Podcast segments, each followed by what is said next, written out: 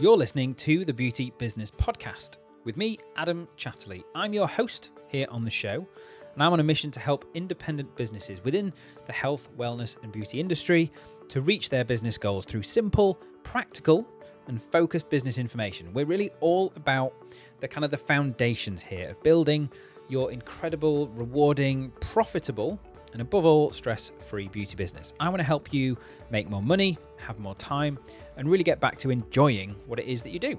How has your week been? How's business going? It's definitely a challenge running your own business. It's certainly rewarding, stressful at times, downright maddening at others, but I hope in my own small way I'm making life a little bit easier for you. Now, it doesn't matter what you do or who you are, one of the most annoying things about running your own business is clients. There, said it. Sorry. Most clients are wonderful. Certainly, most of mine are. Well, most of the time. But then there are a few that just seem to try to wind you up. The ones that cancel at the last minute, the ones that constantly arrive late for their appointment, which doesn't really make you feel great about how they value you and your time. Tell me if this sounds familiar. You're there looking at your watch, waiting on that next client to arrive, and they're already 10 minutes late. And then they fly in the door with some excuse like, Oh, I'm so sorry I was late. The traffic was awful, and the train was late, and I couldn't find my keys, and the kids wouldn't put their shoes on. And then there's this weather. Yet it didn't seem to stop them picking up that made to order soya milk latte from Starbucks before their appointment, now did it? And worst of all, worst of all of them, there are those that simply fail to show up for their appointment completely. No message, nothing. Just no show. I mean, come on, clients, what's that about? What can you do as a salon, spa, or clinic owner to lose those late cancellations, eliminate late arrivals, and nullify those no shows from your business? Well, I've got six tried and tested tips to help remove this particular frustration from your world, and I'm going to share them with you in this episode today. But I want to hear back from you on this topic. For some salons and spas, this is a major issue, yet for others, it's hardly a problem at all. Now, it does depend on a lot of things uh, where you are, what type of business you are, all those kind of things. Now, I'm going to give you my list, the things that I've put into place for my own clients over the years that really have kind of moved the needle in terms of dealing with late cancellations, late arrivals, and most importantly, no shows. But I want to know what's worked for you or what's not worked for you. Leave me a comment on the show notes pages, or I'll create a post on the Facebook group Beauty Business Hackers for you to leave your stories, your comments, your thoughts, and your suggestions over there. And before we get down to business with today's episode, though, I just wanted to tell you about a free course that I released since season three ended, all about how to get more clients. Now, this is a fundamental business requirement. Everybody needs more clients, even if your appointment book is currently full, because you will lose some of those clients over time. So, whether you really, really are struggling for clients right now, or you just like a few more to he- help keep you topped up, I can help you out. It's called How to Confidently Attract More Clients to Your Beauty Business I know, catchy. And you can register for absolutely no money at all, totally free at beautybusinesspodcast.com forward slash more clients. Now, it's all video based training. It takes place over seven emails.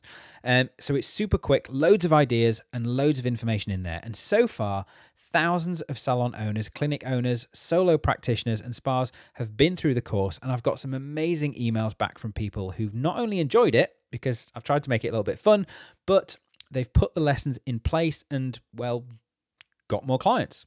So that's beautybusinesspodcast.com forward slash more clients, or there's a link on the show notes pages.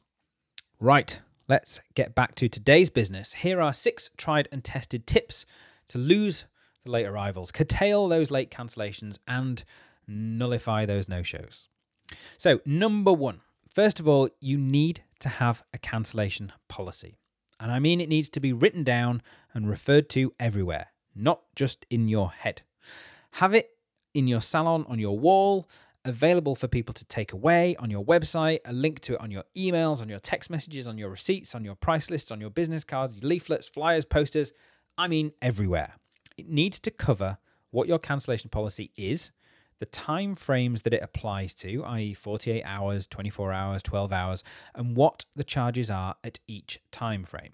Make sure to reference late arrivals in there too. For example, if you are more than 10 minutes late for your appointment, that is deemed to be a no show. Make sure this is really, really clear. But do try keep it as simple as possible though. There is no room here for confusion. A client should clearly know that if they cancel or move an appointment within whatever it is 24 hours of their booking that they will be charged 20% or 50% or whatever you decide. And if they fail to show up for an appointment completely, it's full payment, no questions. Now, at number 2 is enforcement.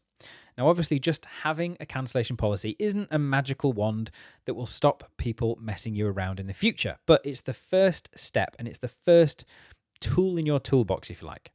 Now, the initial power of the cancellation policy is in people knowing about it. It's up to you how you enforce it. Now, personally, I like to give people a chance. So, the first time that a client messes you around, I tend to advise a little bit of restraint. Maybe speak to them or remind them in a friendly way that you do have a cancellation policy and why you have it. Basically, that it costs you money if they fail to show for their appointment or they cancel their appointment at really short notice. Now, if you've got any sort of booking or management software, make a note on their client record that they have broken the cancellation policy and that you've spoken to them about it. Now, if the same person does it again, this is where you're going to have to think hard about enforcing your policy. Now, getting someone to pay for an appointment that they cancelled late or failed to show for is easier said than done. So you're going to need to use your own judgment here. Speak to them again. Was there a genuine reason? Use your best judgment, but definitely make another note on their client record that this is two strikes against them. Possibly insist on payment in advance of any future bookings that they might make with you. Now, if the same person does it again within a reasonable time frame, then that's it for me. Enforce the policy as much as you can. It's difficult to actually obtain payment from someone in these circumstances, and the laws around charging people for appointments that they fail to show up for do differ greatly around the world. So make sure you're on the right side of the law here. But depending on the amount of money in question, it could be more effort than it's worth to take things to the point of legal action. But if the client will not honor your cancellation policy, I would personally have no issue with sacking them as a client and not taking any future bookings from them again. Now, number three, it's to pick a card. Now, you could opt to take credit card details to secure a booking. Now, this is not a payment, it's just the card details, which people are often more open to giving you. Now, however, once again, those legalities come into play here. The rules vary around the world, but in the UK, as an example, you are allowed to record someone's credit card details against a booking as long as they're kept securely, but you are not allowed to record the three digit security code that you have on the back of your card. Now, without this information, it becomes pretty much useless. But the client doesn't necessarily know this. And I've used this in the past many times with clients as a very effective deterrent to people cancelling late or failing to show up for bookings. Just know that if you do capture card details, I advise you to seek advice on the legalities of this from wherever you are based. Plus, if you do have the information, what exactly are you allowed to do with it is also very, very limited. So, again, this is more of a deterrent than it is a real solution. Now, number four is to send out appointment reminders. Now, this is probably the biggest effect that can be had on no shows and late cancellations is to send out these appointment reminders. Now, I've run tests on this, and reminders alone reduce no shows by over 70%, which is huge and totally gets you out of the whole asking for money because they've not shown up for payment and all that kind of thing. Now, my advice would be to use SMS text messages to do this. Now, the communication is far more instant, and therefore the read rate, i.e., the number of people who actually read the message for text messages, is way higher than it is for emails. If you think about it, a text message comes into your phone and you kind of have to do something with it to be able to actually use your phone. Whereas an email can come in and sit in your email inbox. You can not see it for a while if you don't check your emails all the time. And if you suddenly go to your emails and you've got 700 of them, it's very easy to just kind of select a bunch of emails without even reading them and get rid of them.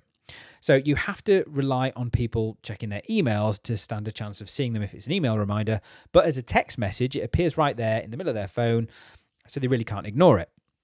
Now, I haven't yet had a chance to run tests using things like, for example, WhatsApp or Facebook Messenger to do this. I do have plans to do this in the future, so watch this space.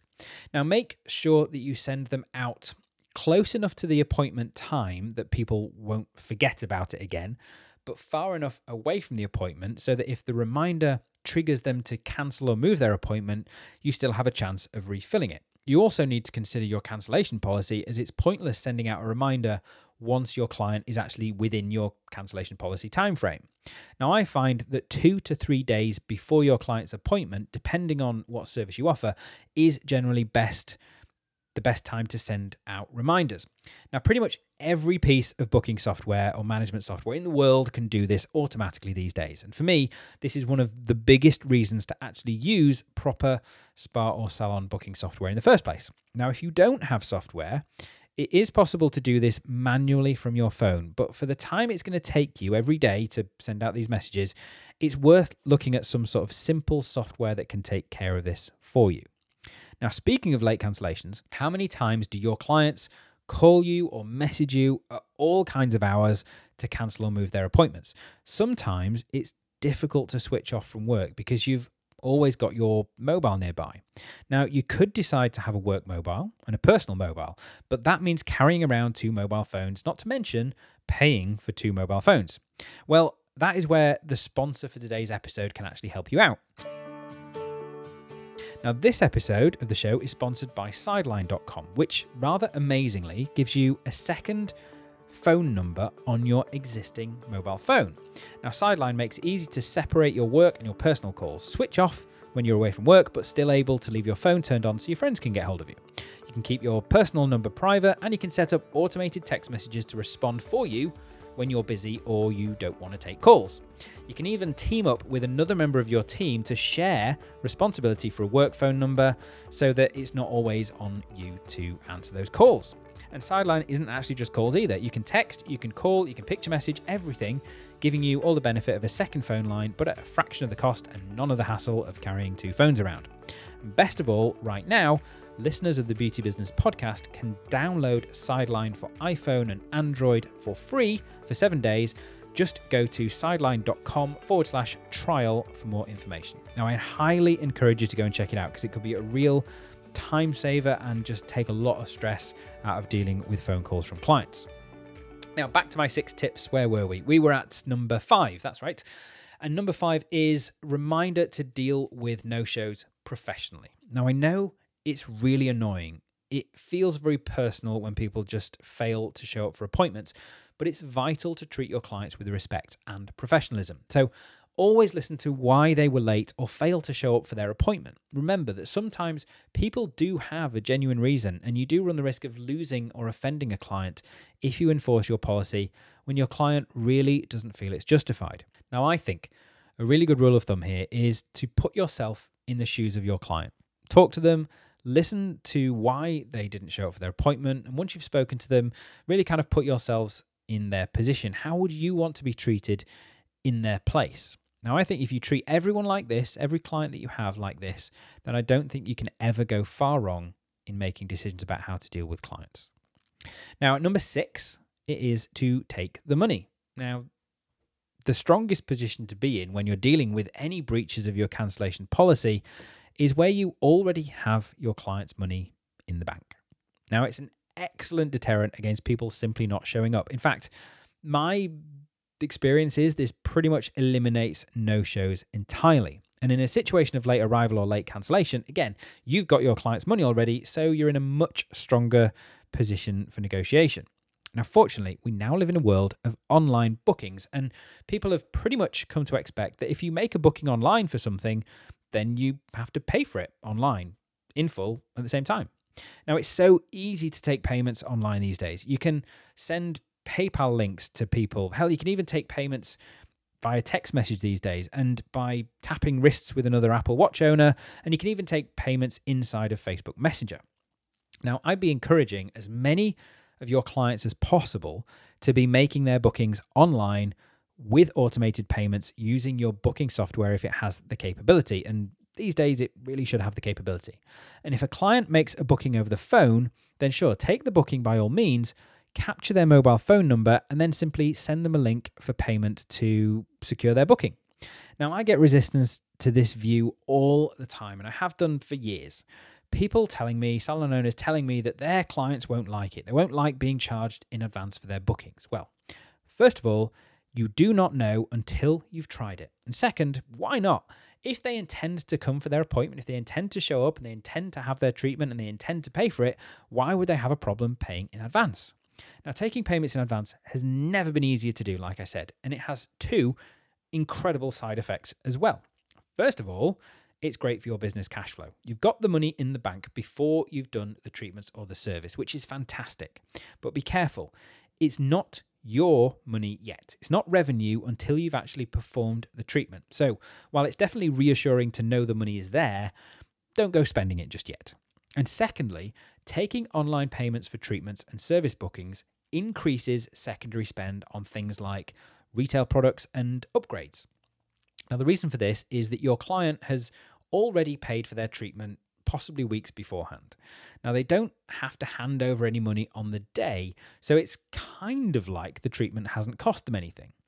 Now, this puts people in a generally more open to buying mood. So they're more likely to spend that extra bit of money on the skincare product that you recommend or the night serum that will help them keep their skin looking youthful after that amazing facial they've just had. So, by implementing full payment in advance, you not only help yourself out in terms of no shows and late cancellations and arrivals, but you even give yourself a better shot at upping that retail conversion rate that you've been struggling with, and in turn, boosting your revenue even further. Those are my six top tips to keep your troublesome clients in line. What do you think? Do you have any other ways that you've dealt with repeat offenders of the late arrival kind? What about stories to tell? What's the best excuse that you've heard from a client as to why they can't make an appointment at short notice or why they've shown up late or anything like that? I'd love to hear from you.